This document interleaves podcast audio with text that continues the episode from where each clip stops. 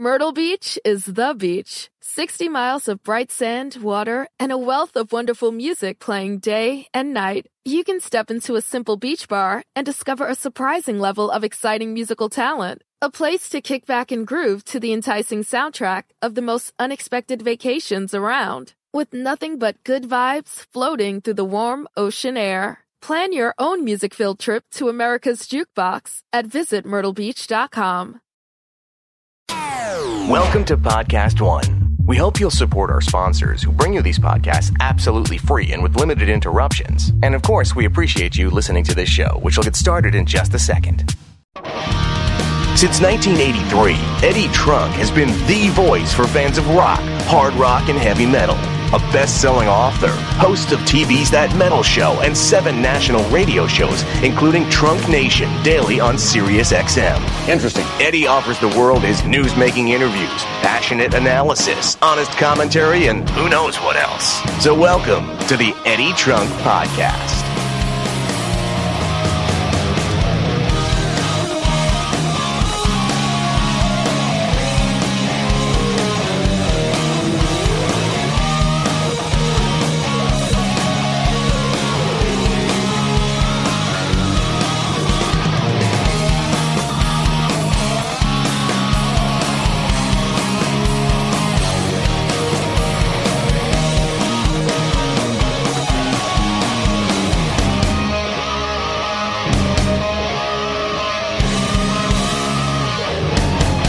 Eddie Trunk here with you, and it's time for another episode of the Eddie Trunk Podcast, which is new every Thursday via podcast1.com and iTunes. Thank you for downloading and streaming and listening and spreading the word, and we are ready to go for another good one this week. Hope everybody had a great week. I made my way back from, I was in Tulsa last weekend once again, Bisto Blanco, free show at the IDL Ballroom, a lot of fun.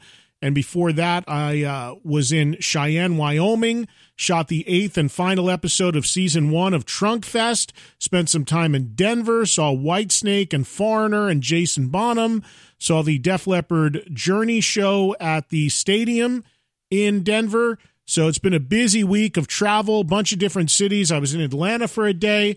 So much going on. Hope you guys follow on social media. Twitter at Eddie Trunk, where I'm up to the second with all the stuff going on, and try to do my best to keep you updated on my travels.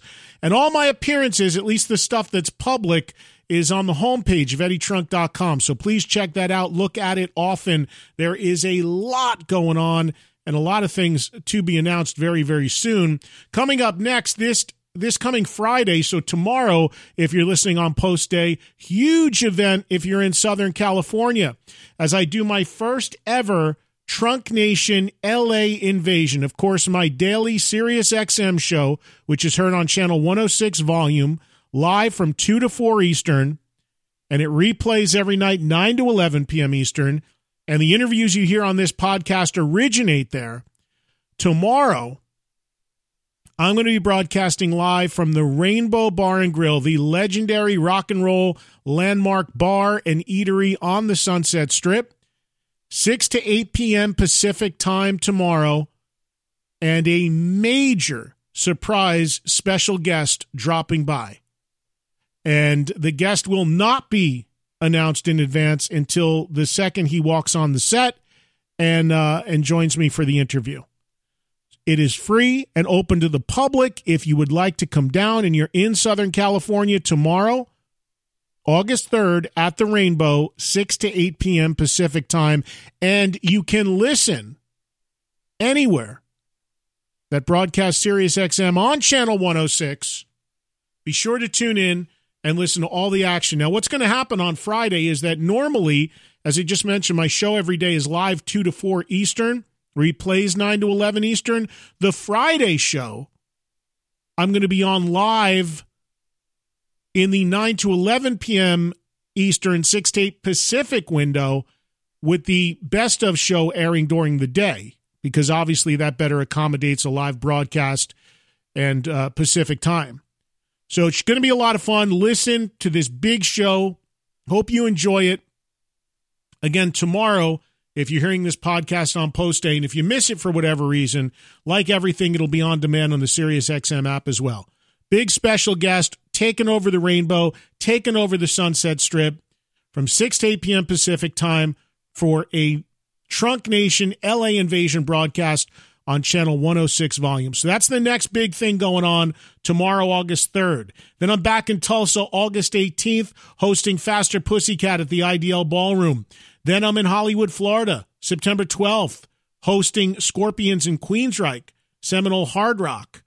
And then you've got the Sirius XM Hair Nation dates coming up, including the Will Turn in LA, September 14th, the House of Blues Anaheim, September 15th, Phoenix, September 18th, at Van Buren, September 20th in Vegas at the House of Blues.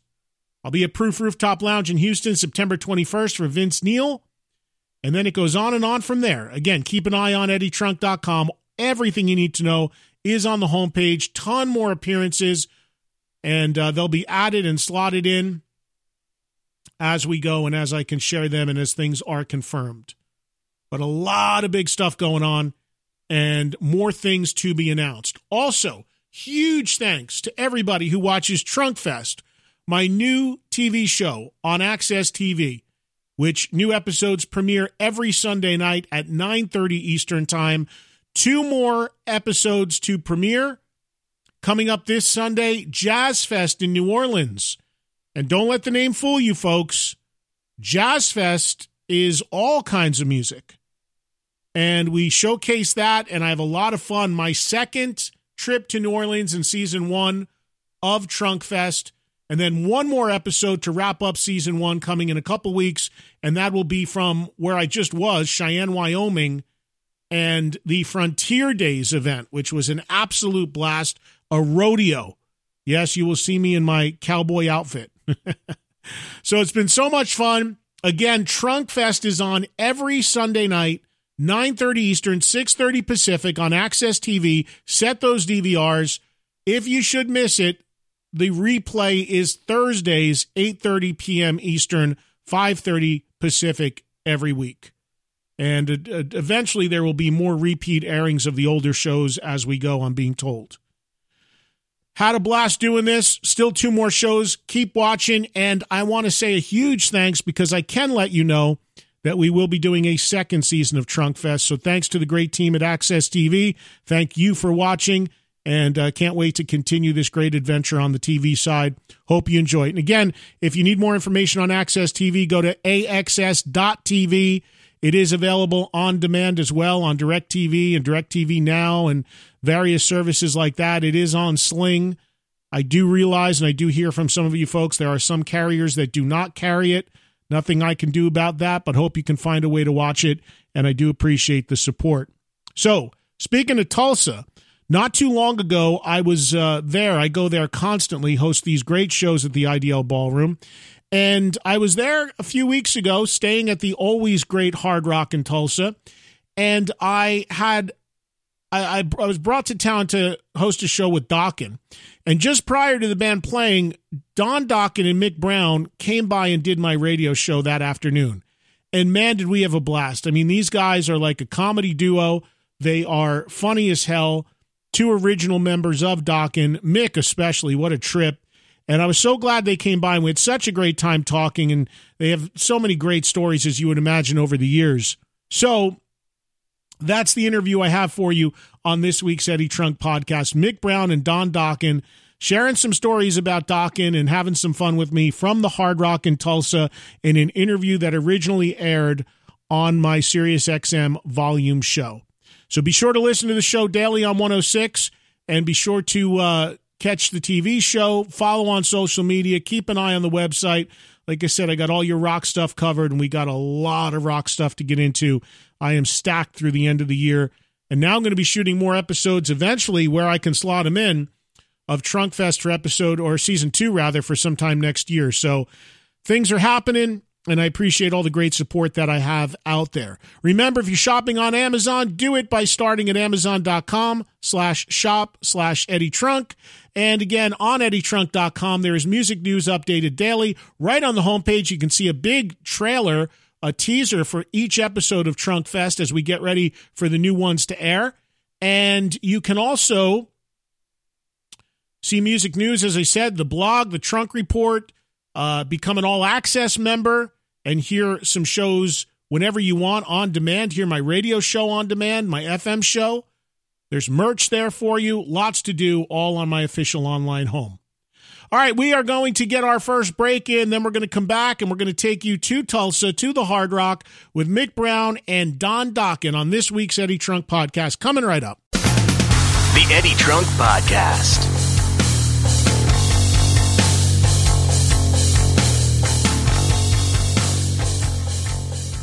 MeUndies, my friend, MeUndies. Want to take a minute to talk to you about underwear. Yep, you heard me right, underwear. Everybody needs it. And new is better than old. And they got to be comfortable. So you should get yourself some MeUndies. I got some. I mean, again, I know you guys don't want to hear me talk to you about underwear, but these really are great. They stay put, no moving around. They are super comfortable. They really, truly are. And I got a no-risk offer for you. If you are not happy, they will refund the cost and you get to keep the underwear. And because you're listening to me, you'll get 15% off your first pair and free shipping. All you got to do is go to MeUndies.com/trunk. That's MeUndies.com/trunk. Here's an extra gift for you. If you order a pair and you take a screenshot of your transaction and you send it in, you will get another pair. So you get one pair for 15% off and another pair free. The first 25 people to send a proof of purchase, which is a screenshot of your purchase or the receipt, you'll get another pair of MeUndies for free. Just send your proof to gift@podcast1.com and put my name, Trunk, in the subject line, and you'll soon have another pair in your collection for free. So again, you buy a pair at the great deal, you take the receipt, you send it to gift@podcast1.com, you put Trunk in the subject, you're going to get another pair for free. The first 25 people that do this, you will not regret it. These are phenomenal underwear. MeUndies.com/trunk is how you get it all started. MeUndies.com/trunk. Hey buddy, what's going on, man? Hi, guy. Yeah, the team Love Line, man. You guys remember us from back in the day when we're doing a pod, and we're doing it every day, and we've been doing it for a while. And if I hear one more time people say, God, I loved you and Adam together on Love Line, and I'm like, yeah, we're doing a podcast. Will you please just join us at the Adam and Dr. Drew Show, please? Right. At AdamandDrDrewShow.com. It's a great show. Come on now. Only on Podcast One. That's us, Adam and Dr. Drew Show. Just like the old days. Doctor's orders. Oh man, you're funny.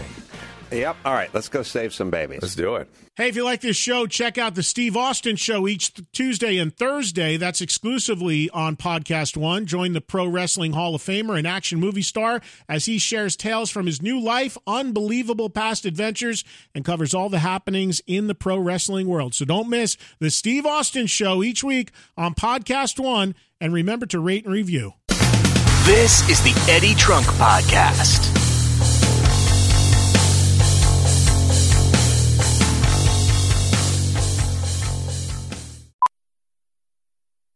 Okay, parachutes ready. Boy, the things I go through to get auto loan rates as low as 1.04% APR for 36 months on new vehicles with PenFed. You are aware that you don't have to be a military member to save hundreds on your auto loan, aren't you? Anyone can join PenFed. As someone terrified of heights, I probably should have looked into that. Probably. Drop me off at the shore. PenFed Credit Union. Visit PenFed.org/autos or call 1-800-247-5626. Advertised rates available through the PenFed Car Buying Service. To receive any advertised product, you must become a member of PenFed, insured by NCUA. All right, let's do it. Mick Brown and Don Dokken from the radio studio at the Hard Rock in Tulsa on this week's Eddie Trunk Podcast. Enjoy. Just back from the plane, right? Yeah, we were Dallas, Fort Worth last night, and now we're here today. So we had a nice packed house. And tomorrow in San Antonio, I think, right? Yeah. Austin. Oh, okay, sorry. Big show tomorrow. So a little Texas run here. Yeah, why not? Was Texas always a good spot for Dokken? And I would imagine it would have been over the years. It always was. Oh, God, yeah. I tell you, we had so much fun. We were talking about it. In the 80s, it seemed like every girl whose daddy owned a bunch of oil wells used to come down and see us, you know. And, it was just the biggest mess of parties. Genetics. In the day. They all looked the same. Blonde hair, blue eyes, kind of curvy. It was a great time. They'd be driving around their fancy cars. And I have a soft spot in my heart for Texas and stuff. And Oklahoma, too, man. It's all good. Yeah. Oklahoma, we had some great time. We played stadium here in Oklahoma, the Monsters of Rock. Oh, where was... 88. With the Scorpions. Yeah, that was just had the 30th anniversary of the whole Monsters of Rock tour. Gosh, 30 years. Huh? Wow. Yeah. Forgot you guys were on that. Yeah, man, we were right under Van Halen. Scorpions. It was Scorpions, Van Halen. Scorpions, Van Halen, Scorpions, Dokken, us, Metallica, Kingdom Come. And I kept telling our manager who managed the Kingdom Come, I said, I know we're making a lot more money than Metallica, but can you put them on after us? Because I feel like David Cassidy after they go on. They were so heavy and intense. That's right. You guys were managed by Q Prime at that time, too, right? Cliff and Peter. And they were such a new and exciting band, and they played fairly early in the day, and the crowd had lots of energy. And then we'd come on at 4 o'clock, and it'd be 100 and I don't know what degrees, pick a number. Yeah. And it was pretty rough to walk onto that stage and at 4 o'clock at some of these places outdoors. It was pretty hot. So wait, that 88. So you guys were on before Metallica or after? No, after. You were on after Metallica. That's what I'm saying. We wanted them to go on after us because they were killing us. Oh wow, kicking my butt. So you guys were getting paid more though. Oh, way more. So we were around, they were kind of new at that time. Well, they hadn't broke out yet. It was the Justice for All tour. So one was they just made the first video, and one started to happen. They had that was Justice for All. Yeah. One. I don't know if when the tour happened, they did it right after. That's what won the Grammy. That was the first ever video. That was the Grammy Award, and we were nominated for that. We were nominated that year for Grammy. Oh, the year they gave it to Tull? Kill no, the year correct. That they gave it, we lost to Metallica when they gave it for one, the video. Oh, when they finally made it right the following year. We were nominated for a video that year, and the year before we were nominated. Hey, when you get second place at the Grammys? Nothing. Nothing. They move you from the seats on the floor up to the balcony. Sit up there and shut up. Well, now they barely televised the category, Nick. So. It's bullshit. Yeah, they had, but we were not, luckily, we were really honored to be part of it, and it was fun. We had fun. Just at that time of day, in the mid, think about how hot it is today. Yeah, we're talking about August in Oklahoma and Texas at 4 o'clock, and they have to make sure the fans don't get cooked. So the sun's pointing right at the stage. So I'm standing there, literally just melting. And they decided at 4 o'clock when we went on stage. That's when they turn the lights on as well, in case there's any shadow starting to happen, which never really was. And they'd fire hose the audience down. We'd come out and just sweat through it, man. And the poor audience was they were having a hard time. You know? I saw that show in Miami. I was working with Anthrax at the time, and we were down in the studio, and that show was in, I think, or the Orange Bowl. That was the one I went to on that. I think that was the one where we hit the stage, and it rained constantly through our whole set. And the second we left the stage, it's sunshine again. Yeah. Was that thing? Crushed. I may vaguely remember that because I remember going under like the bleacher area because it started pouring rain. Yeah. I remember who said it. And I remember it was a gorgeous day, and we literally walked up to the stage, and these clouds were, thunder, torrential rain. The crowd just tried to disperse, but where can you go? It was really something. What was that tour? I know we're talking about something 30 years ago, but it's interesting because it just came up that this summer is the anniversary of that tour. It is. Yeah. 30 years. What was the vibe like among the bands? Was there a lot of crossover? Was there camaraderie? Did you talk to Van Halen, or was it everybody in their own camps? Yeah. Some of the times we traveled together. Metallica and Dokken were on the same travel schedule. So they'd throw us all into a couple vans, and we'd get on the same planes together a lot, always. And then a lot of times all the bands would end up on a plane, and it would be funny because we'd all be on the plane, and Edward Van Halen, we like to say Edward because Valerie Bertinelli was his wife at the time, and she'd be on the plane, and he'd go around, and he was very talkative with everybody, remember? Then she'd, Edward. Edward. Like, what, Val? Hang on, I'm talking to someone. It was hilarious. Yeah, so he called him Edward, so we started calling him Edward. It was like, well, it was easy because, my connection with the Scorpions are all my bros. Oh, that's right. I sang backgrounds on Blackout. Yeah. So I know them. We've done other shows with them. So between knowing the Scorpions, I knew Lenny Wolfe from Stone Fury in the first days. I was offered to produce Stone Fury. Oh, really? And I passed on it, and then ended up doing that album. I didn't have time on the tour. And the funny thing is, the night that Cliff Burnstein was our manager before Metallica. I was with Cliff the night I drove Cliff to the Troubadour to see Metallica. And he had kind of a funny voice, and he goes, these guys are going to be huge. And I said, really? Because I was kind of like, the Leopard, this was the explosion of MTV. Right. And when I'm seeing Metallica, and they were heavy, and they were great, and they had a cult following, and they were playing the Troubadour. And Cliff's like, his first huge act was Leopard. And Leopard was exploding. Right. And we're on album 2, which was Tooth and Nail. It was exploding. That's melodic rock. And Metallica's holding their own. They're going their own path, their own direction. Right. And Cliff could see it, and I couldn't see it. Yeah, I remember him playing. I couldn't see it. I remember him playing a demo of Metallica for us, and to see our reaction. And we all just went, I don't get it. I don't get it. Yeah, I said, I didn't get it at first, And he knew, man, exactly what he was going to do with them. He knew they were going to be this new thing, and he was right. He knew. We were wrong. And he played it. Same with, when he played Pyromania for us. Remember that? Oh, well, we enjoyed that, though. Yeah, he took us in and said, listen, no one's heard us, but check out this song, Photograph. And we heard that. We went, I was wow, floored. What is this sound? It was a whole new drum sound, a whole new experience with musical harmonies, sound. Mutt Lange had done this whole crazy four-year project. What a genius Cliff Bernstein. If you think about it, him and Peter Q Prime, at that time, they had you guys, they had Metallica, they had Def Leppard, they had Tesla. And, they came from... They came from Lieber Krebs, who had AC/DC. Cliff Bernstein discovered Rush. Right. Yeah. And our guy from Mercury. In one day. Yeah. And I've talked to Cliff because they're still based in New York, and they've reinvented that company, too, pretty smartly over the years. I mean, they still have Metallica. Metallica's like the only act from back in the day they have, because now he's got Muse and Chili Peppers. He's staying up on things, He did the run with... I remember when he called me and he goes, I'd like to come out and meet you. I heard your import album, Breaking the Chains. And I'm like, oh, okay. And he met me. But I had this vision of a manager being a suit and tie. Guy would show up and here this scrappy little guy with long hair. Yeah. He almost looked like a homeless guy. Yeah, T-shirt on. He'd wear a little plastic bag with who knows what kind of documents he might have. He always had the plastic bag. He didn't carry a suitcase. And I remember he used to tell us, we asked him, we needed some money to get, to live, because that's how starving we were. He goes, I can give you maybe a little bit, but I live on $7 a day. And he started explaining how to do that. We're like, oh, God.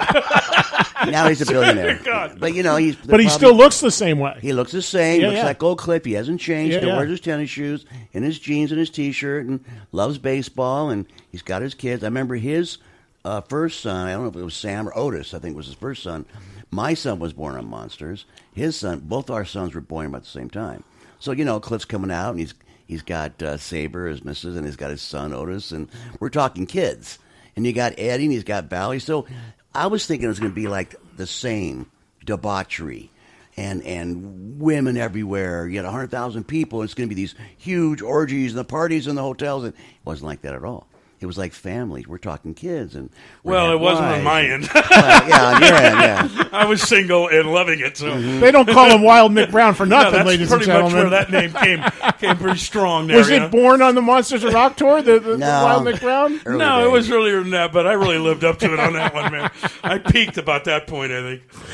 We are talking about a man here who got a DUI driving a golf cart. Wow. Yeah, that's one of my favorite stories ever, Mick. Yeah, it's a funny one, and in fact I had a lot of rock stars call me up, and I was kind of embarrassed, and I'd never really been in that. The press was so big on it, and I was a little bit like, wow, this is different for me. Ted Nugent was laughing at me. Better you than me. Were you in Nugent at the time? I was, and so many rock stars called, and I was a little embarrassed. They go, are you kidding? You're out there 56 years old? That's when it happened. When I was 56, I'm 62 now. And they were like, no one's waving the freak flag like you right now. Good for you. If you get in trouble on a golf cart, that's okay. But anyway. How does that even happen? How does it happen? The security guy called up the police. We got into a beef. He called up the police and said, I stole the golf cart. And the police just came to see someone stealing a golf cart. I happened to be on a public road trying to get back into the venue, away from this security guy. And when I came back, the police were there, and they arrested me for what they thought. You know, I had all these charges. I'm like, oh my god, assault and battery and all kinds of stuff. But is that even a thing? Like driving a golf cart's not driving. Is that how can that even be enforced? I don't understand that. I don't either. You're leaving out some. There was people. He was dodging people. Oh, reckless driving. No, that's that didn't stick. But anyway, to this day, I'm going to knock on wood, much as my head. I've been pulled over since and wondered about that in Arizona, and the cops, you know, check your license, and they came back, and I thought, oh, they're going to bring that DUI thing up, and they never did. So I don't think it, because it's not a registered vehicle. Right, that's what I mean. There's no license plate on it. Right, so yeah. Shh. All right, nobody's listening, Mick. Don't worry about it. We were worried for a while going to Europe, all this TSA stuff, you know, and I'm thinking, oh, man. And, you know, for a while, no offense, but, you know, you type in Wild Mick Brown, and the picture that popped up was his mugshot. You know, and you've got this kind of shit-eating grin on your face, kind of. Well, they told me to smile. What year was that? Okay, so what was that? 7 years ago, 6 years ago, I can't remember. And you were on tour with Nugent at the time. Yes, it was. We were playing with Styx and REO Speedwagon. I think it was the last night of that thing, and then we're going on to another leg. There you go. And. You know, just I was doing what we normally do. Greg Smith and I, the bass player, we would get on our find a golf cart with keys in it and just get on and go around, find our friends, and drive around backstage. And nobody, you know, that wasn't stealing it. But when I went through this gate with this security guy, he told me, no, you can't. And I showed him, yes, I can. I have the right credentials. And then it turned into a, you know, my thing's bigger than your thing, that thing. And then I took off, you know, down the road, and I realized, no, I'm on a public road with these two girls on the back, and I've been drinking, so I thought this is bad, you know, and I'm gonna have to go back. So when I went back, the police were there, and they just tackled me out of that golf cart. I'll tell you, boy. Hey, let me ask you this: Nugent is notoriously a teetotaler, you know, no drink, no drug, no nothing guy. He was okay with guys in his band. Hey, listen, he understood it more than anybody. He had a powwow and made me sit down in front of everybody and kind of. He goes, listen, I just want you to tell everybody I'm sorry for spoiling the fun. He goes, we only got 2 weeks left. Can you deal with this? And I said, yeah. And he asked me if I needed any help. And then he laughed at me and said, better you than me. He goes, now you know every time I open my mouth, because you know how much trouble he gets in when he opens his mouth. Oh, yeah, God. He's in the news constantly. He goes, and one time the Secret Service came down, and they were checking us out because he had said something about they thought he was going to kill Obama and with his suck on my machine guns and all that stuff. And the Secret Service came down and went through everybody in the tour. And he thought he was literally going to go to jail that day. It was the very first day. In fact, it was in Oklahoma. That's right. And we got off stage. He goes, well, not a bad show, first show. He goes, better than going to prison today. It was quite a thing. But what a character that guy was, man. I'm telling you. I know Ted, and I mean, he's in touch with me from time to time. And I mean, how much time did you spend playing with him? 11 years. I mean, God, I mean, what you see is what you get with Ted, right? I mean, yeah, he's really a quiet. You know, in fact, he's much more than most people see. He's very generous. Yeah, very generous. When Katrina happened, he bought 400 cots and 400 sleeping bags, just sent them there. He didn't care anyone knew about it. Or, you know, he's that kind of a guy. He wants to help out in the right way and stuff. Yeah, he was a kick. Yeah, no, I think the problem with Ted too is that people kind of forget how many great records and what a great player he is. Listen, that's another thing. Yeah, because of all the other stuff that swirls around him. Right, yeah. He's so outspoken. People take to that, and I thought he goes, and that's what he always tells the band. I'm just the guitar player. Why are they listening to me? He goes, how about my music? His music's, you know. But listen, if getting in trouble on a golf cart after all the years I've been with Dokken, which is 38 this year. Wow. If that's the worst I can do, you know, getting in trouble, that's not so bad. Has there ever been a time you weren't in Dokken? I can't remember. Lynch Mob for a couple of years. Yeah. Well, you were in Lynch Mob. Dokken broke up for 6 years. Yeah. But Don, have you played shows as Dokken without Mick? Yes. Has there been a few? Mm-hmm, yeah. I can't remember. Well, I had the Don Dokken thing because I couldn't use the band because we were and you know, Ted Nugent's schedule started to clash with Don's thing. I laid out. I said, when you're not on tour, Nugent, then I'll gear up because I didn't want to go out without Mick. And I did do some shows, you know, with other drummers. It didn't feel right. And I'm like, I told John, I go, it doesn't feel right. I need Mick back there. I need my meat and potatoes, man. I need my solid. I don't want these busy, flashy drummers. They're making me crazy. Right. I did a whole Poison tour without Mick, and I went, that's it, I'm going home. And I just had it, you know. I mean, the drummers just weren't cutting it. How did you meet Mick? Where's that? Give me that story. L.A., I mean, the Starwood days, Whiskey A Go-Go, Van Halen, all that was going on. And George Lynch and I were in a band together. And Don, the boys. And we were kind of popular in the local scene, was kind of getting a buzz. And Don was paying attention. Yeah. And we had this song called Paris is Burning, which Which is on the first record. Yeah, and that's the actual song that Cliff Burnstein said, when I heard that song, I knew you guys had something, so I came to see you play. And that was kind of, maybe it shows the marriage of the different people. Like, they wrote the Paris. I loved this song, but I changed all the lyrics and melody. I just kept the chorus. I changed all the lyrics. And so I always loved the song, but when I came back from Germany after my first tour in '79, I got a record deal, but I have no band. Mm. So I'm like, I need a drummer. So I go to Mick, I said, I got a record deal, what are you guys doing? But I was a little shocked because they were like a band. They had long hair and they were kind of, the boys were like glam. George had long hair and they were heavy. But when I came back and went and saw them at the Whiskey, I go, they cut all their hair off. They were wearing like new age clothes and they had a girl singer. I went, what the hell? Yeah, we had tried to reinvent ourselves because after the Van Halen, Gene Simmons and Paul Stanley came down through Rodney Bingenheimer to see these two groups, which one was the band that George and I were in, and Van Halen. Right, Boys and Van Halen.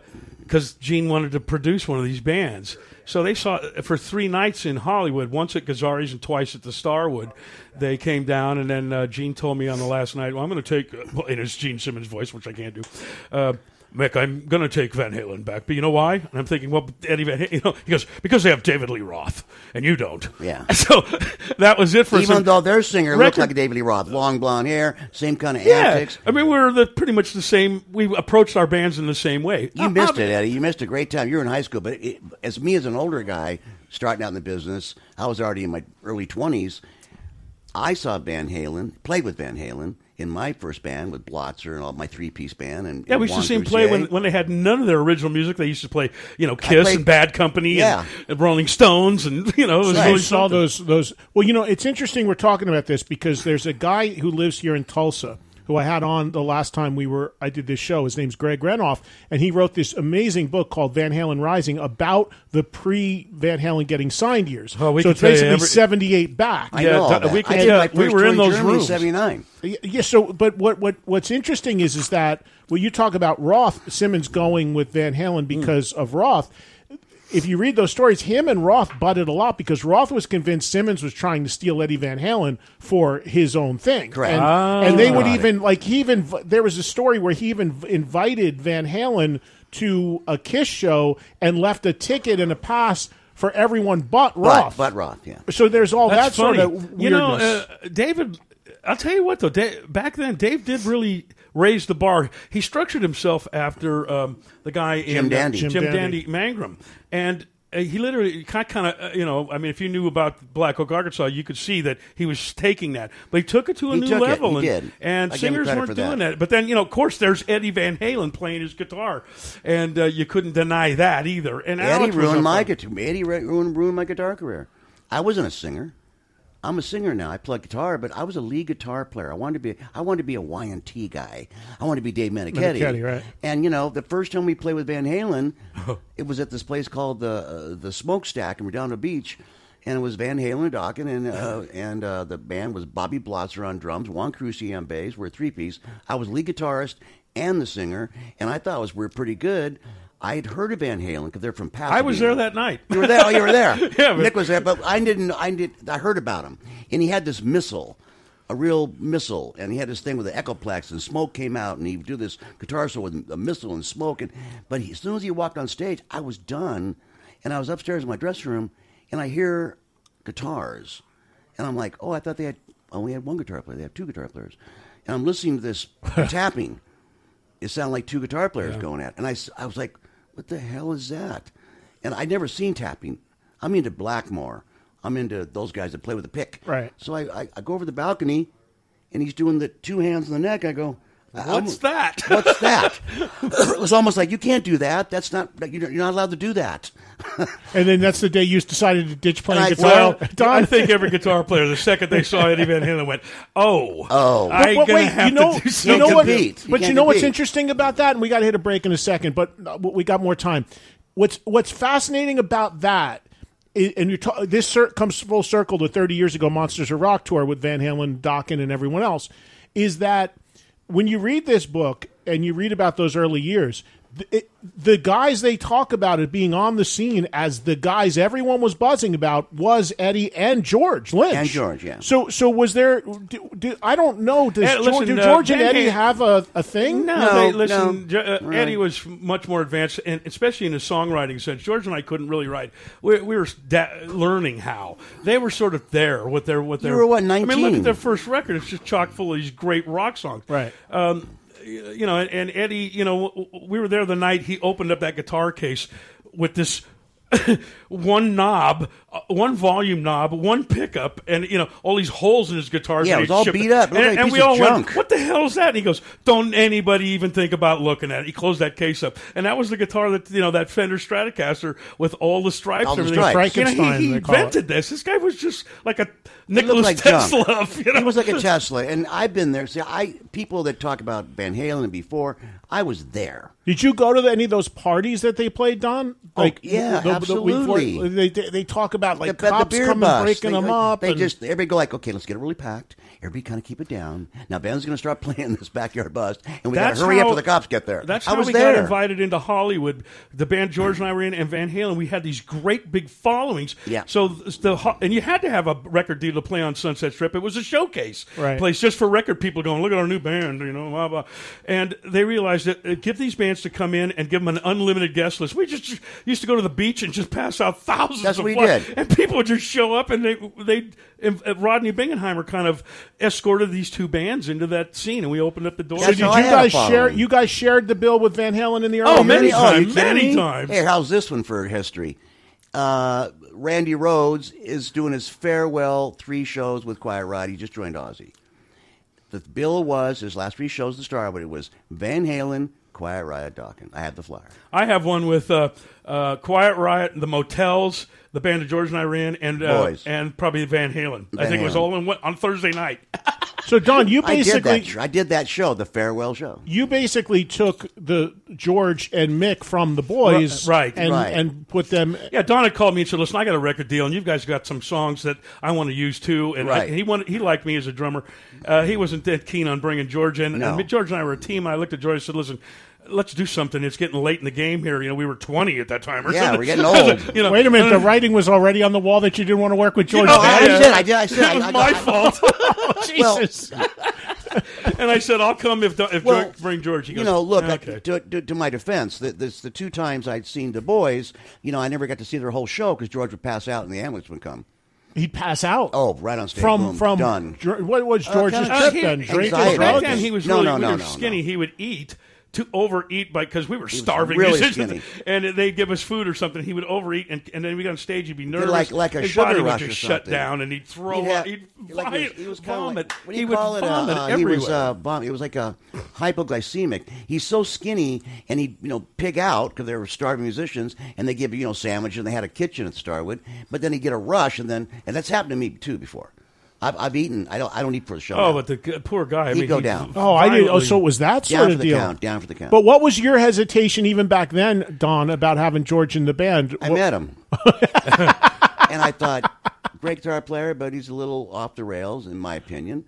And he just was an eccentric guy, and so I. But I didn't. But I was still a lead guitar player, lead singer. I didn't want another guitar player. I'm just looking for a bass player and a drummer. And Mick, as he said in our video once, he said, that's my fault. He goes, you should get George, because they went to high school together. They were from Auburn. They grew up together. Well, no, we didn't go to high school together. Well, you grew up together. I did meet him when I was 17. He was like 19. They grew up together. And George is the one that said to Mick, I'm going to L.A. I'm going to get a band and get going. Come with me. He kind of brought Mick out of the fold in Sacramento and brought him to L.A. He dared me to come down to where it was happening. In Los Angeles. And at 19 years old, I think I was 18 at the time, I went down. And I remember playing on these stages at 19 and drinking beer. And I thought, wow, in Hollywood, they'll let you do anything. And that was only the tip of the iceberg. And I have some photos. Some of these people do Van Halen stuff. I have tons of photos of the boys live playing with us and Dokken. And we were called Airborne then and Van Halen. I have I was taking pictures all the time. Wow. Really, a lot of so many historic moments of the stories I hear that Don and I or George we were all in that same room. We were there. That's amazing. We got to hit a break here. This is just great stuff. Mick Brown and Don Dokken are here from, of course, Dokken. If you're in the Tulsa area, go out and see the guys. We'll all be at the IDL Ballroom tonight in Tulsa. A great, fun venue. Second time for you guys at the IDL. Yeah, last year. You're the first of the repeat bands. Wow, you, two times. Those Doug fools liked you so much, you duped him into bringing you back the second time. That, suckers. And I thought you retired, you know. My birthday was last week. I thought at 65 I'll be... Everybody goes, I go, I'm 65, I'll be so retired. Here I am. I was 65 last week. Eddie, congratulations on all your shows. Yeah, you got to untrunk. I'm so happy for you. I'm looking at a TV show. I see the commercial. I go... Oh, Eddie's kind of like us. He just keeps going and going and going. I get excited. Thank you, guys. We're really happy for you. Yeah, it's fun. Hopefully, you'll be on one of these festivals we'll cover somewhere in the near future, but it's been a lot of fun doing it, so thank you for that. All right, let's get a break in. This is the Eddie Trunk Podcast.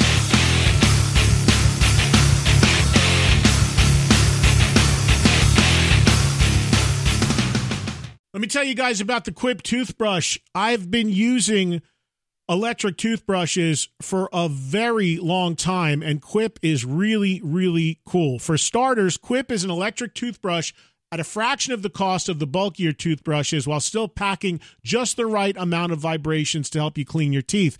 Quip has a built-in timer that is dentist-recommended, 2 minutes, guiding pulses, remind you when to switch sides. Quip's subscription plan... That's for your teeth, not just convenience. They deliver new brush heads on a dentist-recommended schedule every 3 months for just $5, and that includes free shipping worldwide. Quip also comes with a mount, suctions right to your mirror. It unsticks to use as a cover for hygienic travel whenever you brush your teeth, which you should be doing, of course, a couple times a day. And finally, everyone loves Quip.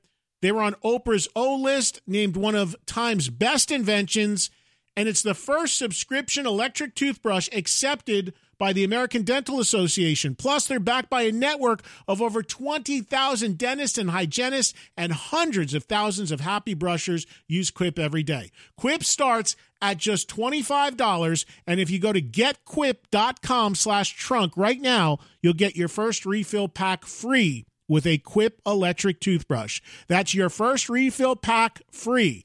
GetQuip.com/trunk. GetQuip.com/trunk. GetQuip.com/trunk. You will not regret it.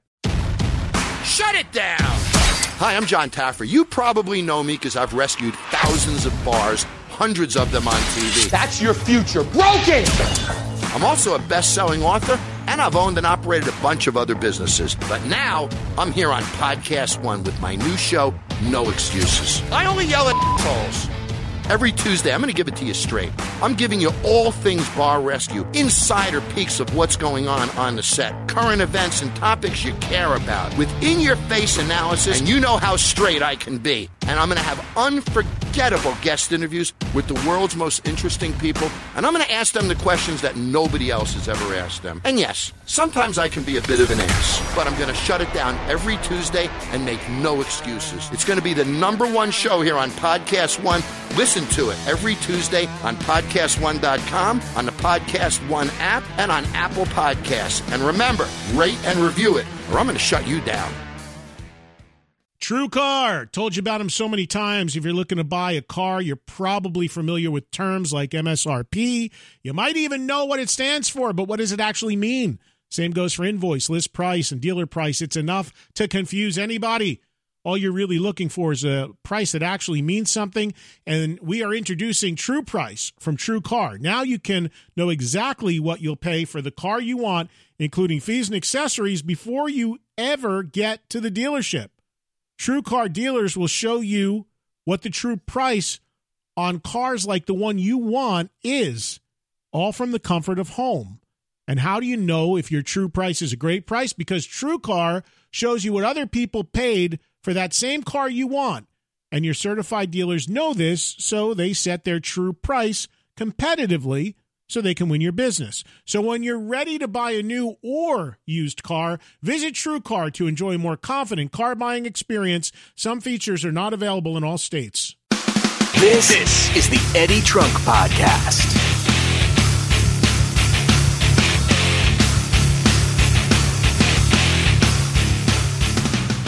Speaking of the original lineup of the band, there is a new song which is really good called It's Another Day that was recorded with the original lineup for the shows you did. Went to number one. It's a really good song. Stayed in top 50 for 2 months. I was shocked. I saw the charts.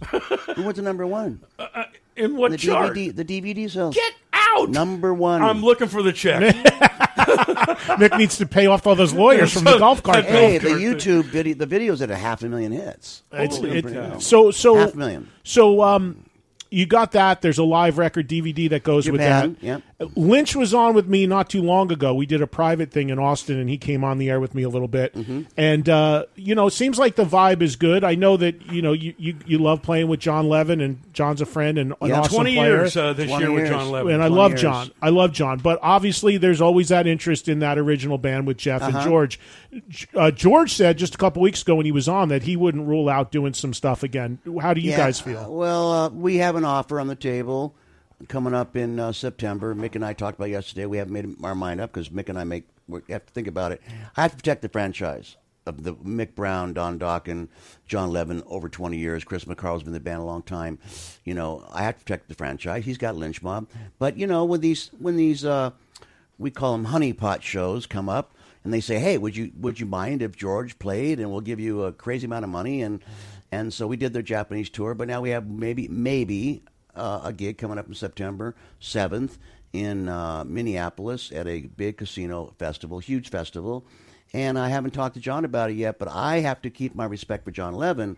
I don't want to step on John Levin's toes because he's my brother. And he's one of my best friends. So I'm going to talk to John. And they made an offer, and I said, I'll play with George. We don't mind playing with George, but it's going to have to be George and John. It's going to have to be George Lynch joins Dokken. So John would stay on. You'd have two guitar players. Oh, absolutely. They could play riff. We did it one time in Japan, and it was wonderful. Really? I didn't know that you ever played with George and John played on the same stage House together. House of Blues, and Jeff. At Loud Park, in Japan. George was in the next room with Lynch Mob, and he wanted to play, so he said, well, come on over, play tooth and nail with us.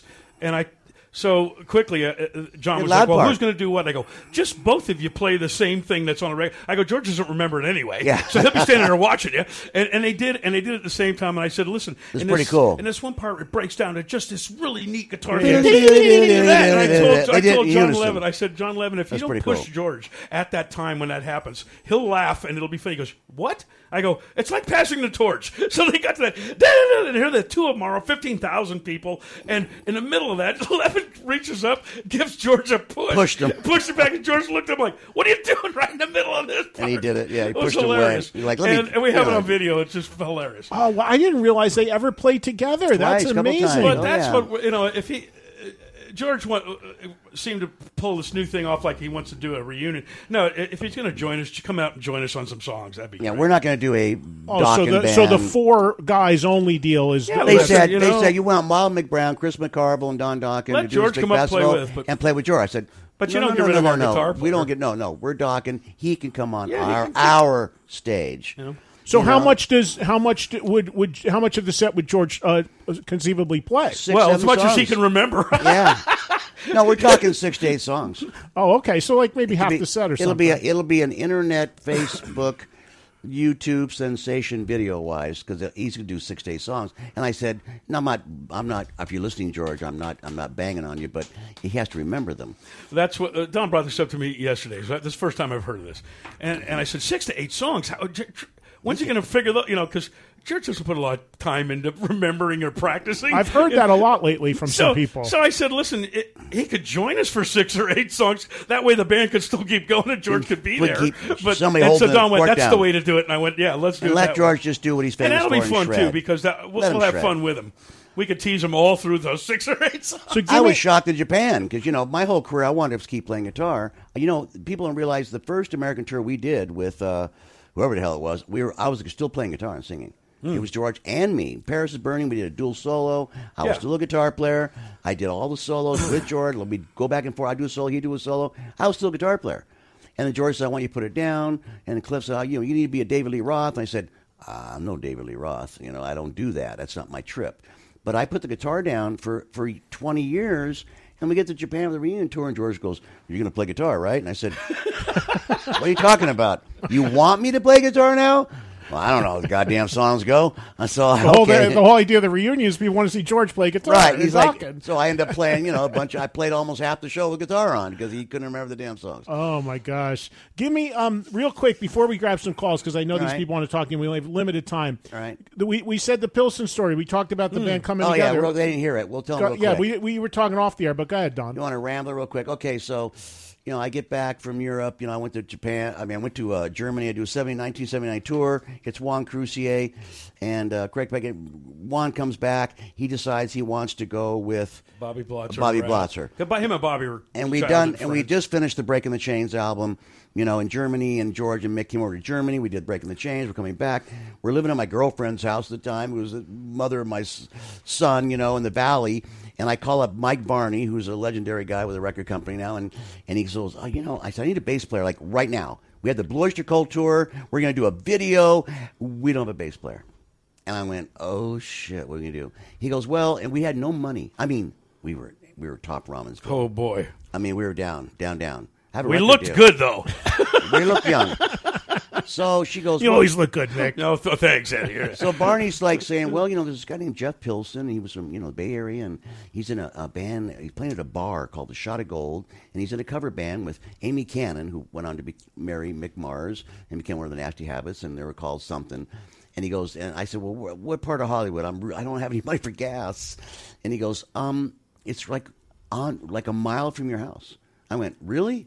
A really terrible bar." Like a little hole. So George is living in my house. He'd been living in his Pinto station wagon. And his girlfriend had made curtains. Remember the curtains? He made the curtains of the Pinto wagon. So that was my room. That was your. Oh, that was Mick's room. He was a curtain. Anyway, go on. That's dude. How bad. That's how low we have gotten to. If you look, we could all have apartments.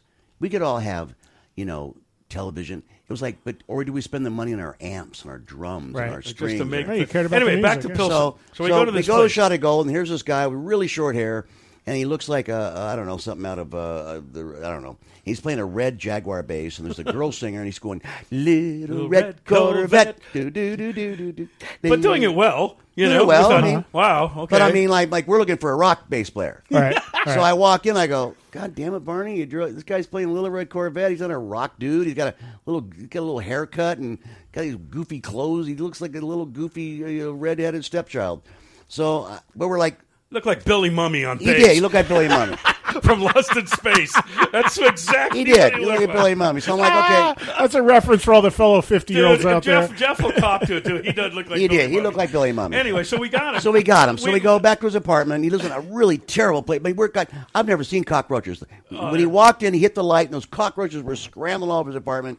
He lived in a horrible place. But George doesn't hold his liquor well, and we were giving us cocktails. So we were drinking. We get back, and George is drunk.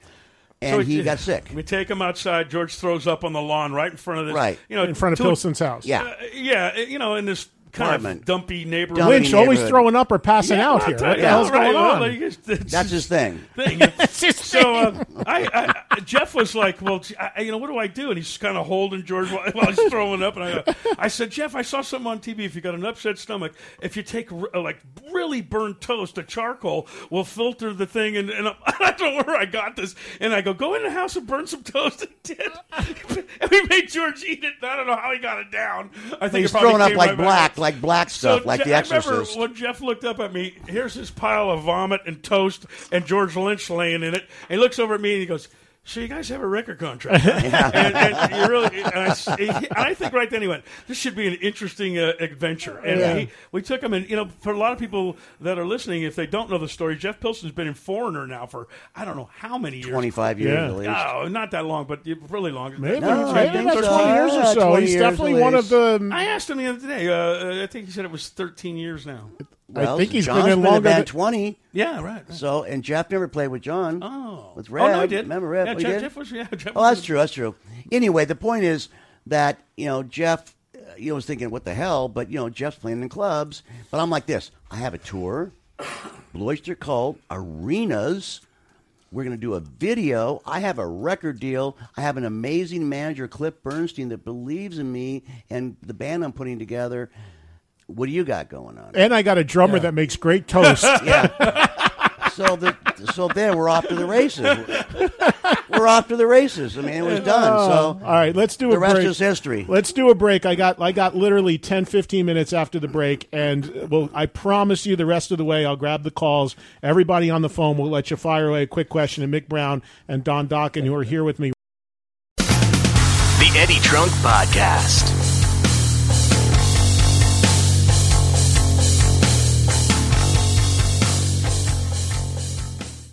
TheraWorks Relief, tremendous product. If you're one of the millions of Americans who suffer from muscle cramps in your legs and feet, relief is finally here. TheraWorks Relief, topical foam, clinically proven to relieve muscle cramps fast. Plus, with daily use, TheraWorks Relief can even prevent muscle cramps before they start, which is the best thing. So you can get a full night's sleep and do the activities you love without having to worry about muscle cramps. TheraWorks Relief only takes minutes to apply. It absorbs quickly, and it really does work. I recommend TheraWorks Relief. I've talked to friends I've recommended it to, and they love it. I have used it myself. I had a bad cramp in my thigh for the longest time. Ever since I used it once, it has never happened again. True story. TheraWorks Relief. It's my choice for preventing and relieving any muscle cramps. Try TheraWorks Relief today. Experience relief from muscle cramps for yourself. Get TheraWorks Relief in the pain relief aisle at select CVS, Rite Aid, and Walgreens pharmacies, or by talking to your pharmacist. Learn more at TheraWorksRelief.com. TheraWorks Relief for your muscle cramps. This is the Eddie Trunk Podcast.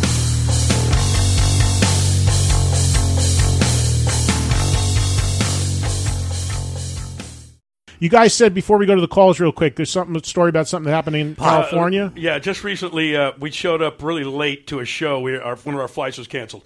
So we get to this show. It's a really nice outdoor venue up in the wine country, like Napa area. Beautiful. Y&T is the headliner because it's their area. Right. We're good friends with the band. So there's a nice restaurant and a big green room, really nice stuff. Backstage, we finished the show, go backstage. There's big pans of baked lasagna and salad and all the cookies and booze.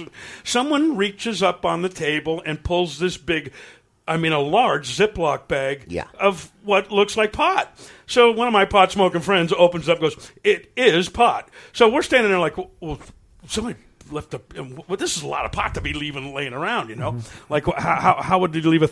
It looked to me like thousands of dollars worth of pot. So we had this guilty look on it. We were kind of throwing it around to each other, making sure that we were really seeing this. And the promoter walks in with these girls who were serving us, and he, what are you guys doing? We're like we got busted or something. He goes, well, we found this bag. He goes, oh, no, that's the legal amount in California. That's for you guys to do whatever you want with. Well, no one in Dokken smokes pot. And we were laughing like, You give the bands this much pot? Oh, my God. So huge bag. As we do that, the guys in Y&T walk in, they go, hey, did you guys get a big bag of pot in your dressing room?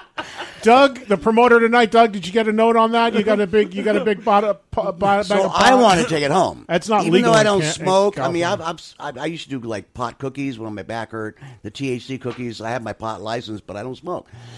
So I go, I'm going to take this stuff home. Like, is this legal? Oh, these were like very high quality, sticky red hair buds. I mean, you opened the bag, it was like, wow, you could you smell the THC. In the I thought we're never going to make it to the airport tomorrow just from touching it that day. So John was worried. He goes, I'm a lawyer, man. If I get busted, I'll lose my license as an attorney. I go. He put it in his bag like he was going to take it. I put it in my bag. And he goes, I'm just going from California to California. We go, I don't think the plane flight's going to work out that way. I was really thinking about putting it in my guitar case and...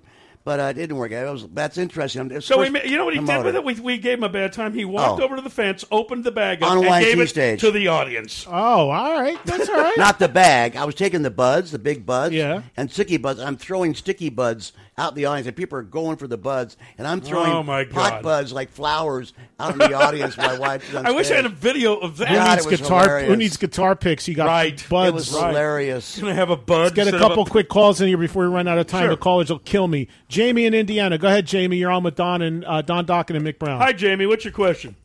Hey, guys. I just always wondered whatever happened to your wonderful outfits from Under Lock and Key. Does Don have one? Let me tell you, Jamie, those cost a lot of money, and we wore them once, and we tried to wear them on stage, and they instantly unraveled and fell apart. And we thought, well, good. That's great, guys. Thanks a lot. You guys are awesome. Rocking with Dokken, baby. Thank you, Jamie. I appreciate that. Thank you, man. Let's say hi to Stacy in Florida. Yes, those Under Lock and Key outfits, very much a sign of the times there. Stacy, go ahead. You're on with Don and Mick. Hi. Hi, Stacy. I just wanted to say that, Mick, it is illegal to drink and drive in a golf cart.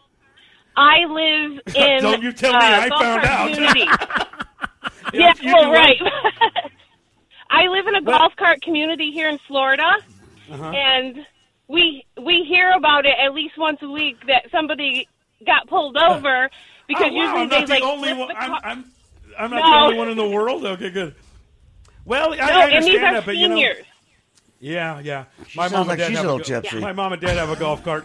And, Anyway, I have thanks for one, making me aware I don't of that. Drink and drive. Well, thanks for making me aware of that, and I'll try and keep that in mind next time I steal one. No, I just think it was a funny story because I hear about it because I live in that community, and you can get pulled over for speeding if you can believe that. Well, this golf cart was in no way going to be a speeding ticket, I'm telling you.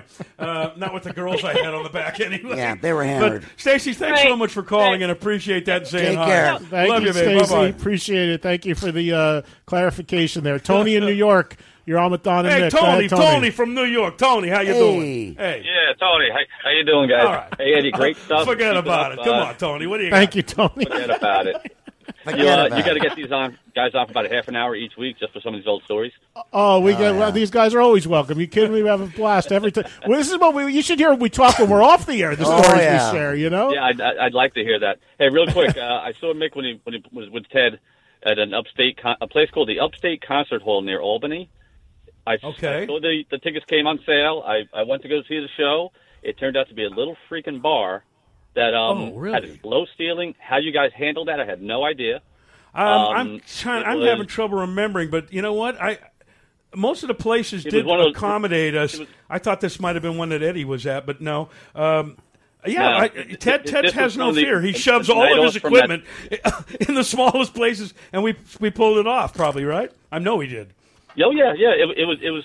I think it was a night off from the REO Styx tour, so I guess Ted definitely one off. We call those one offs. Well, Tony, I'm so glad you came down and enjoyed it. If you did enjoy it, but you know, I'm from Long Island, so I knew Greg, so I went looking to see Greg. Eddie, if you want to see two smiley faces playing. Greg and Mick on stage together. We were inseparable. We were connected at the liver, I think, through that whole tour. Connected at the liver. I mean, we just listen. I never met a guy that we really enjoyed each other's company, and thank God because we would spend all day together and all night together. I mean, drinking and having fun. That didn't sound right, but he was a wonderful guy, and God, what experience he has! I mean, he's played with everybody. Jesse in Syracuse. We're running. I'm just going quick because we got 2 minutes, and we get a couple more people. And Jesse, go ahead. I just wanted to say, wow, Mick Brown, one of the best timekeepers of all time. Also, Don, I caught you solo at a Nightmare on Elm Street 3 reunion in Philadelphia where you played a solo set. It was amazing. You killed it, and I had to shut a kid down that was trying to shit talk you and say you couldn't play guitar. You played and sung great. Long live fucking Dokken, best band of all time, top five. Well, thanks so much, guys. I appreciate that. That's very nice of you. Thank you. Thank you, Jesse. Appreciate you listening and calling. Lori in Dallas, where Dokken just came from yesterday. Lori, you're on Trunk Nation with Don and Mick. Hey, you guys. Hi, Lori. How are you? Nice to talk to you. I'm good. I didn't get to go to your show last night, but I may get a wild hair and drive to Austin tomorrow. Oh, wonderful. You're in Dallas. Come to Tulsa. What's that, a 4-hour ride, 3.5-hour ride? You can make it if you leave right now. The promoter's right here. We'll put you on the list if you want to come, Lori. Hey, give me a number to call and I'll be there. You if you want, we'll put you on hold and we'll put you on the guest list if you want to come to the IDL tonight. You just give the name to my producer and we'll put you on if you can make it. I will. I just wanted to tell you guys that. Well, I just wanted to tell you guys you are just one of the best bands ever. You guys have been with me for years. When I went to the military, I had Dokken music with me then. Lori, thank you for she's a veteran, so that's right, even more. We're going to give you tickets. Thank you for the service. Yeah, we appreciate what you're saying about our band. We believe in you. Yes. Same thing. Thank you so much, Lori. Well, my thanks to Wild Mick Brown and Don Dokken. That was a lot of fun. Again, that interview is courtesy of my Sirius XM volume show over on Channel 106, which is live Monday through Friday, 2 to 4 p.m. Eastern Time, and replaying every night, 9 to 11 p.m. Eastern Time. Be sure to listen each and every day. Of course, I'm also on Mondays, a bonus show on Sirius XM on Channel 39 from 5 to 8 p.m. Eastern Time. There's the terrestrial radio show, and there's this new podcast. Or I should say this podcast, which is new every Thursday and free via podcast1.com and iTunes. Again, EddieTrunk.com, at Eddie Trunk, Twitter, Instagram, Facebook. Thanks to Katie Irizarry. She is the producer of the Eddie Trunk podcast. Thank you for listening. Thanks to the Hard Rock in Tulsa, my home away from home, for letting me use the radio studio. Thanks to Mick Brown and Don Dokken. And I'll see you next Thursday for another all-new episode. Don't forget, if you're listening to this on post day, tomorrow, August 3rd, if you're in Southern California, we're taking over the Rainbow, 6 to 8 p.m. Pacific. Listen to it all happen with a major surprise special guest on Channel 106, on volume on Sirius XM. And, of course, you do not want to miss that. And do not miss the newest episode of Trunk Fest this Sunday, 9:30 p.m. Eastern, 6:30 Pacific, on AXS TV, this one from Jazz Fest. Thank you for watching the new TV show. It is greatly appreciated. Have a great week, everybody. Catch you next Thursday for another all-new episode of the Eddie Trunk Podcast.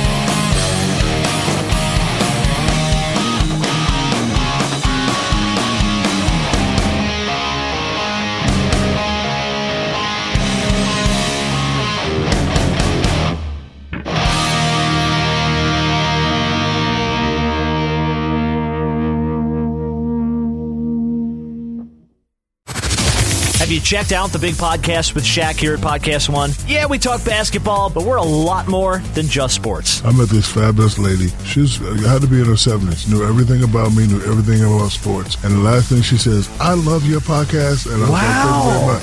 But I hate that John Kincaid. Oh, no. That's terrible. Listen free to the big podcast with Shaq exclusively on Apple Podcasts, PodcastOne.com, and the Podcast One app. If you love the show, share it with a friend and leave us a rating and review.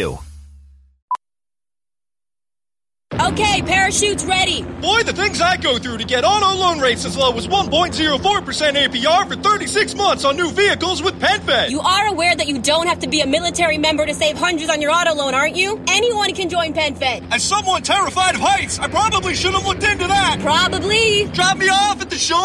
PenFed Credit Union. Visit PenFed.org/autos or call 1-800-247-5626. Advertised rates available through the PenFed Car Buying Service. To receive any advertised product, you must become a member of PenFed, insured by NCUA. Myrtle Beach is the beach. 60 miles of bright sand, water, and a wealth of wonderful music playing day and night. You can step into a simple beach bar and discover a surprising level of exciting musical talent. A place to kick back and groove to the enticing soundtrack of the most unexpected vacations around, with nothing but good vibes floating through the warm ocean air. Plan your own music-filled trip to America's Jukebox at visitmyrtlebeach.com.